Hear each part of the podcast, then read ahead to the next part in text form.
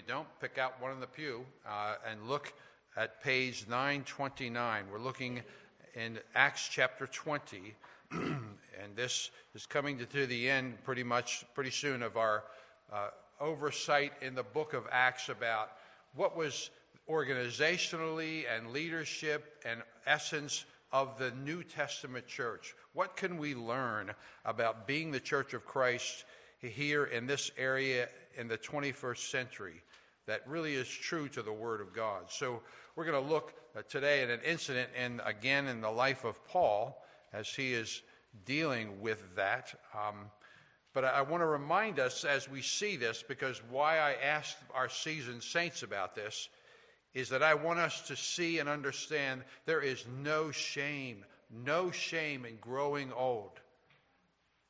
But there is shame in not valuing learning from older saints in Christ. No shame in aging, but there is shame where you and I don't value a brother or sister in Christ who has been walking with Jesus for years and is unashamed to say to you, He's still good. we, we must. And I think looking and listening to seasoned saints like this is a rich reminder. Um, and I've, I've been affected down through the years of saints like that. But let's see what Paul is saying about that very same experience. In verses 17 through 24, it's right in the midst of an incident where Paul is calling together the elders in order to say goodbye to them. Hear now the word of the Lord, verses 17 through 24 of chapter 20. Now from Miletus he sent to Ephesus and called the elders of the church to come to him.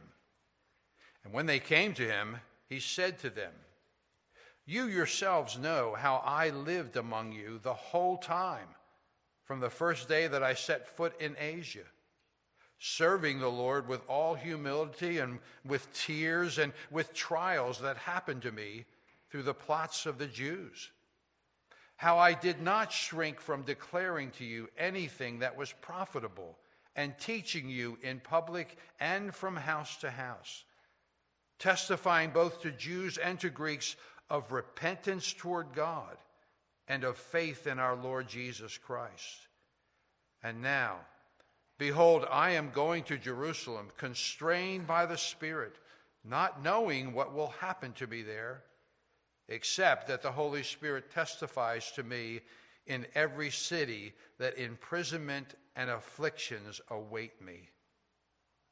But I do not account my life of any value, nor as precious to myself, if only I may finish my course and the ministry that I received from the Lord Jesus to testify to the gospel of the grace of God. This is the word of the Lord. A lot of things to think about in that passage, but one I want to highlight as kind of a theme as we unfold this is simply this true Christian discipleship. To truly be a follower of Jesus involves not only a daily growth in the grace and knowledge of Jesus, but it involves having a lasting impact. It's not just you following Jesus, it's you having an impact for Jesus' sake. Think about it. Everyone, that means you and me, everyone is having some kind of an impact or an effect. It doesn't have to be dramatic, but all of us all of us are being affected by and also having an effect on others, whether you know it or not, whether you like it or not.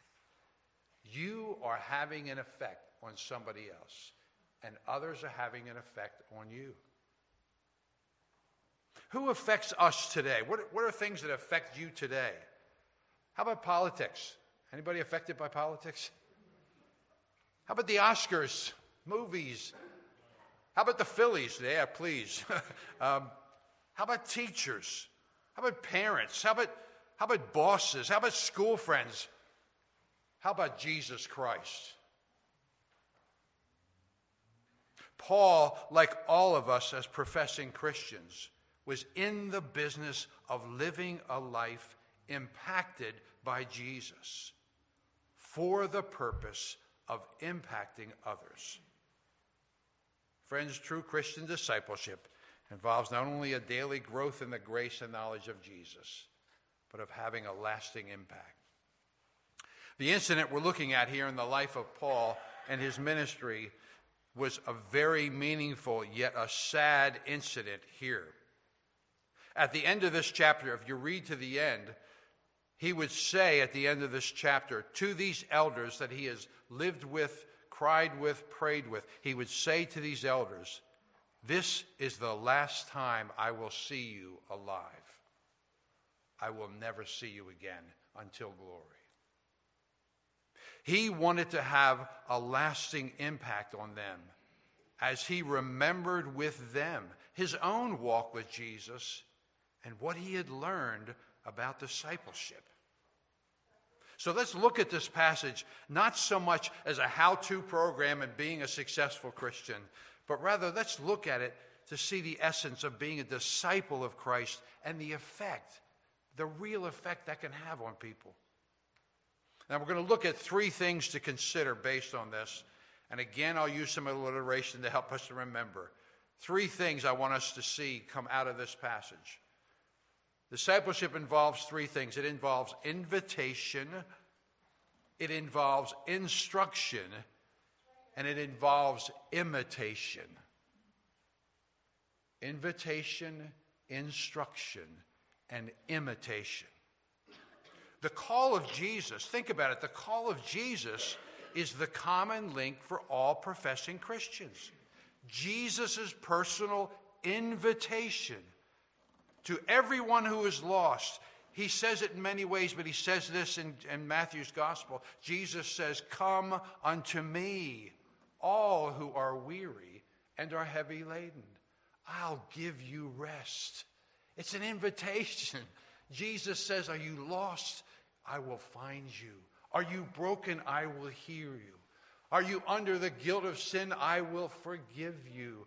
Come to me. He wants us to be a part of his family, fellow children of the Heavenly Father. Friends, sharing our lives with one another is not an option. We are the body of Christ, and we need each other. And we need each other especially when we are facing challenges and changes. And we see that in verses 17 and 18. Paul's desire, Paul's desire is to see these elders as well as to talk to them. His invitation was a constant theme in his life. He was inviting them, come and hear about the blessings and the burdens of following Jesus in what he in the new world he would be facing. Isn't it a blessing to sit and talk to another Christian about what are you learning? To ask a seasoned believer, what have you learned? And did you hear some of the things our brothers and sisters said? We invite each other. Paul's invitation was, was not merely an RSVP event to hear him preach. He needed and wanted to be with them for his sake as well as theirs. Paul was not only confident in the fact that Jesus was all he needed, but he was equally confident in the fact that he, Paul, needed the body of Christ. Listen again what Paul says in different writings. Listen to what he says in Philippians 1 about this desire. He says this For God is my witness, how I yearn for you with all the affection of Christ Jesus. Think about it. This giant in the faith is weak without others around him. Isn't that amazing? If anybody had it with right with, with God, it was Paul. What, what does Paul say? I can't be what I'm called to be without you. Please come to me. I remember talking to a seasoned saint as well about this, and and this person said, Your walk with Jesus is not a walk by yourself, it is with fellow believers. This seasoned saint wanted all younger believers to know you cannot do this alone. Don't walk without others. You need other believers to have a lasting impact, watching how that happens. Paul wanted to invite them again to look at his life and his commitment to them. That's why he says here, he served the Lord with all humility, with tears, with trials. He wanted them to know he wasn't there to boast, he was there as a broken man in humility who had been through so much. Friends, pride has no place in the Christian life. Rather, humility does. Paul is broken, inviting them to be with him. We can't do it alone. A true disciple of Jesus invites others to go with him or her in that walk. So we see that invitation is, is critical for us to understand discipleship. But Paul would then go on to, to talk about the importance of instruction.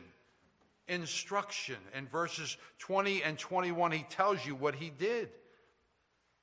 He reminds them of the content of the Christian life. He says, he declared to them, quote, anything that was profitable and teaching in public and from house to house. Think about it. Publicly and privately, he wanted them to be grounded in God's truth. I want you to have a foothold, a foundation. And so I will teach you personally and publicly.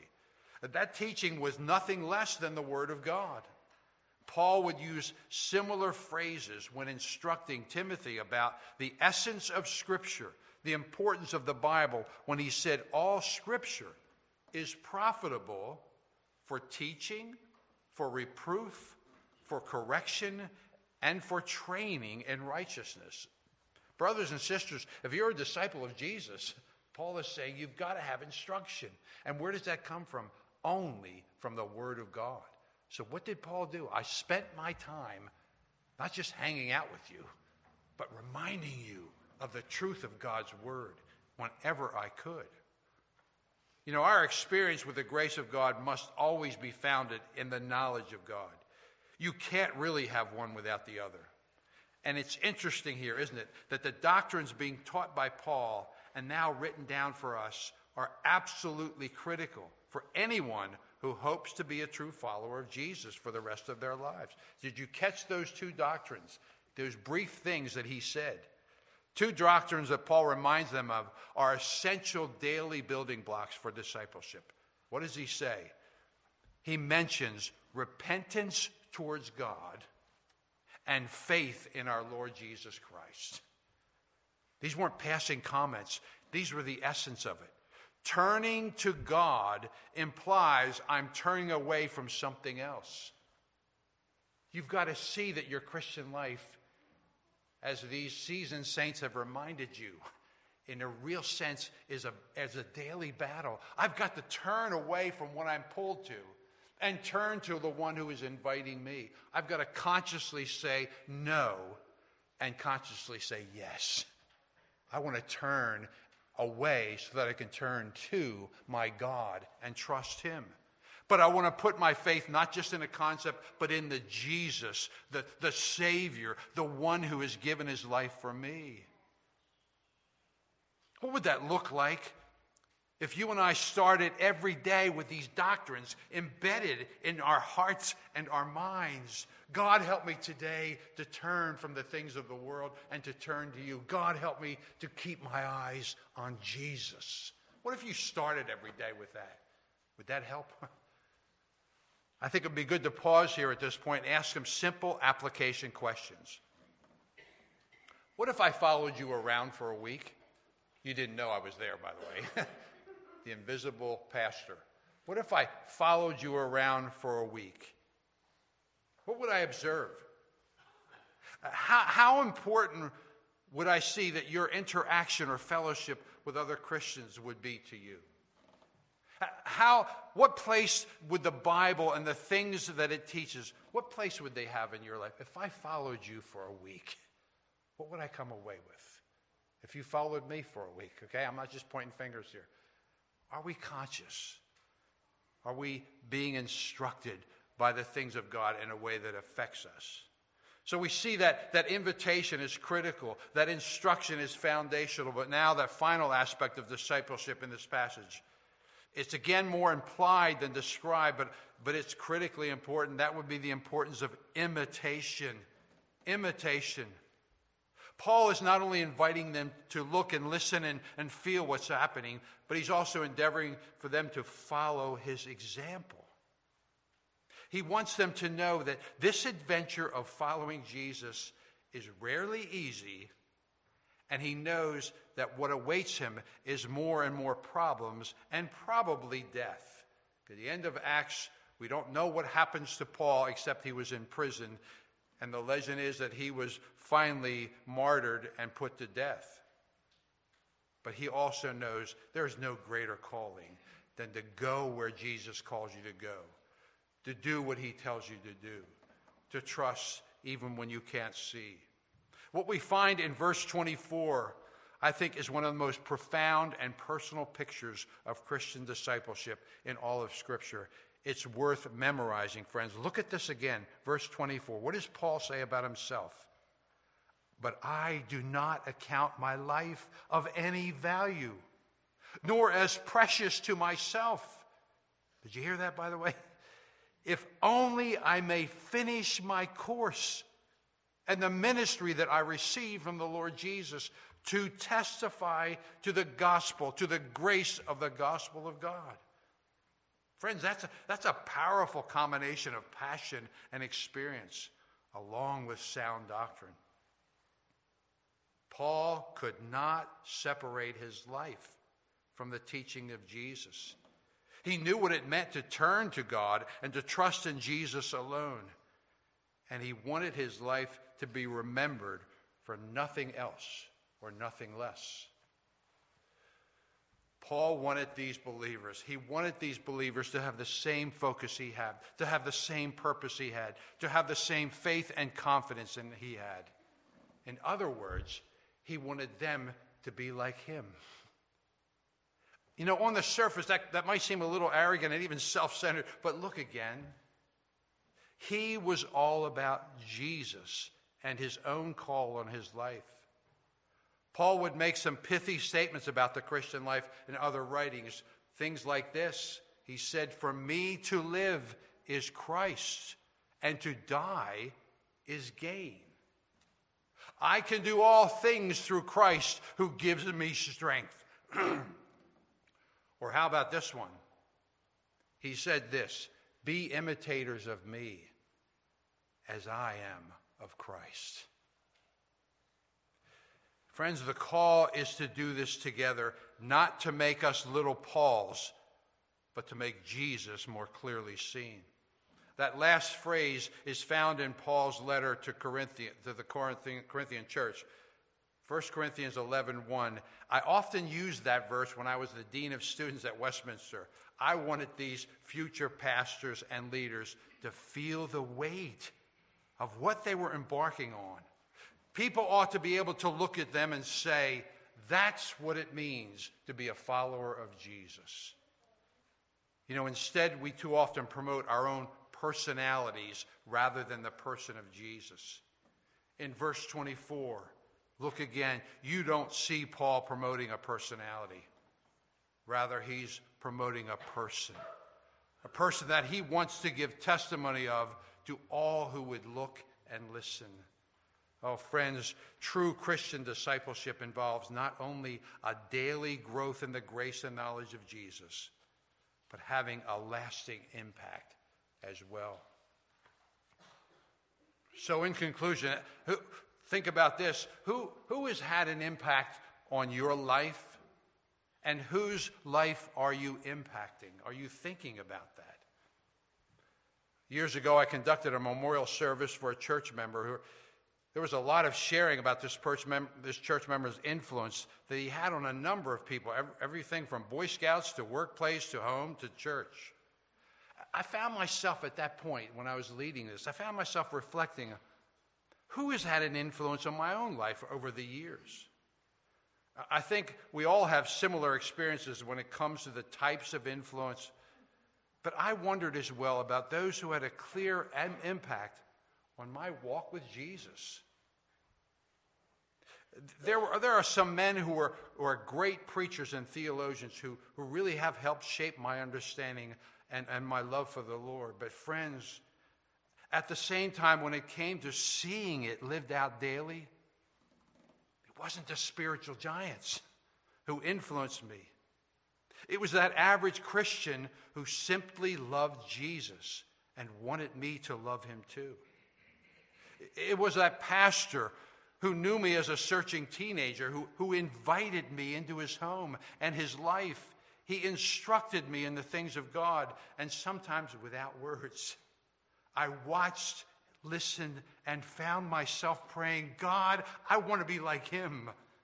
I want to know Jesus and what it means to love him. And then, after becoming a Christian and getting married and being a young father, as well as a, I had much to learn different people God brought into my life was a man named Mel Tibbles. You have no idea who Mel Tibbles is, and that's okay. The Lord does.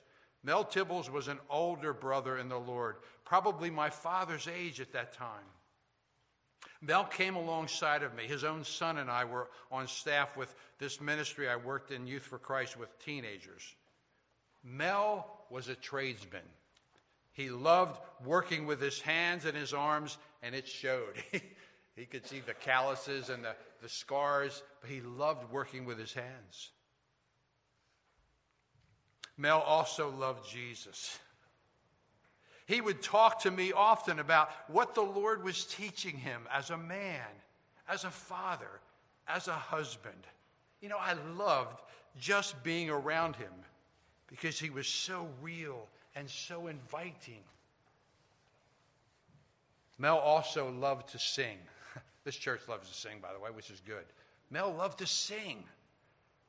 You know, he especially liked singing the old gospel hymns, that, and often he'd do that with tears. I, I still remember standing next to Mel during a worship time and, and hearing our voices singing the same lyrics together to our Savior. It was one of those impacting moments. He had no idea. It was one of those sealing and impacting moments. I was standing next to a father in the faith who unashamedly was singing his heart out to the Lord. He couldn't, he couldn't get it out fast enough or loud enough. Again, I found myself praying, God, I want to be like that man. When I reach his age and season of life, which I am right now, I want to be more in love with you and invite others to join me. One of his favorite hymns is our closing hymn. That's why I chose it for Bill. Take time to be holy. I want you, when you see the lyrics, they're simple, simple, but profound. It's about walking with Jesus. I can't help but think of him every time I, I sing that because the words really are simple. But in many ways, this is what true Christian discipleship is all about. Oh, friends, so let's, let's all go out and be like Mel Tibbles. No. he would say, You go out and be followers of Jesus. It's not about me, it's about Jesus. We should be able to say to those who would listen, Follow me as I follow Jesus. Amen. Let's pray together. Father, we are grateful that you are the God of invitation who invites us. You are the God of instruction who explains all things to us. And you are the God who has said, Be like me, be holy as I am holy. And you have done that by the death of your Holy Son. And God, you have called us not to perfection in terms of what we can do, but to faith in what your Savior, our Savior, has done. Oh, Jesus, let us be people who truly want to follow Christ so that we will have an impact on others for Jesus' sake, not for our sake. Do that work even now we pray in Jesus' name. Amen.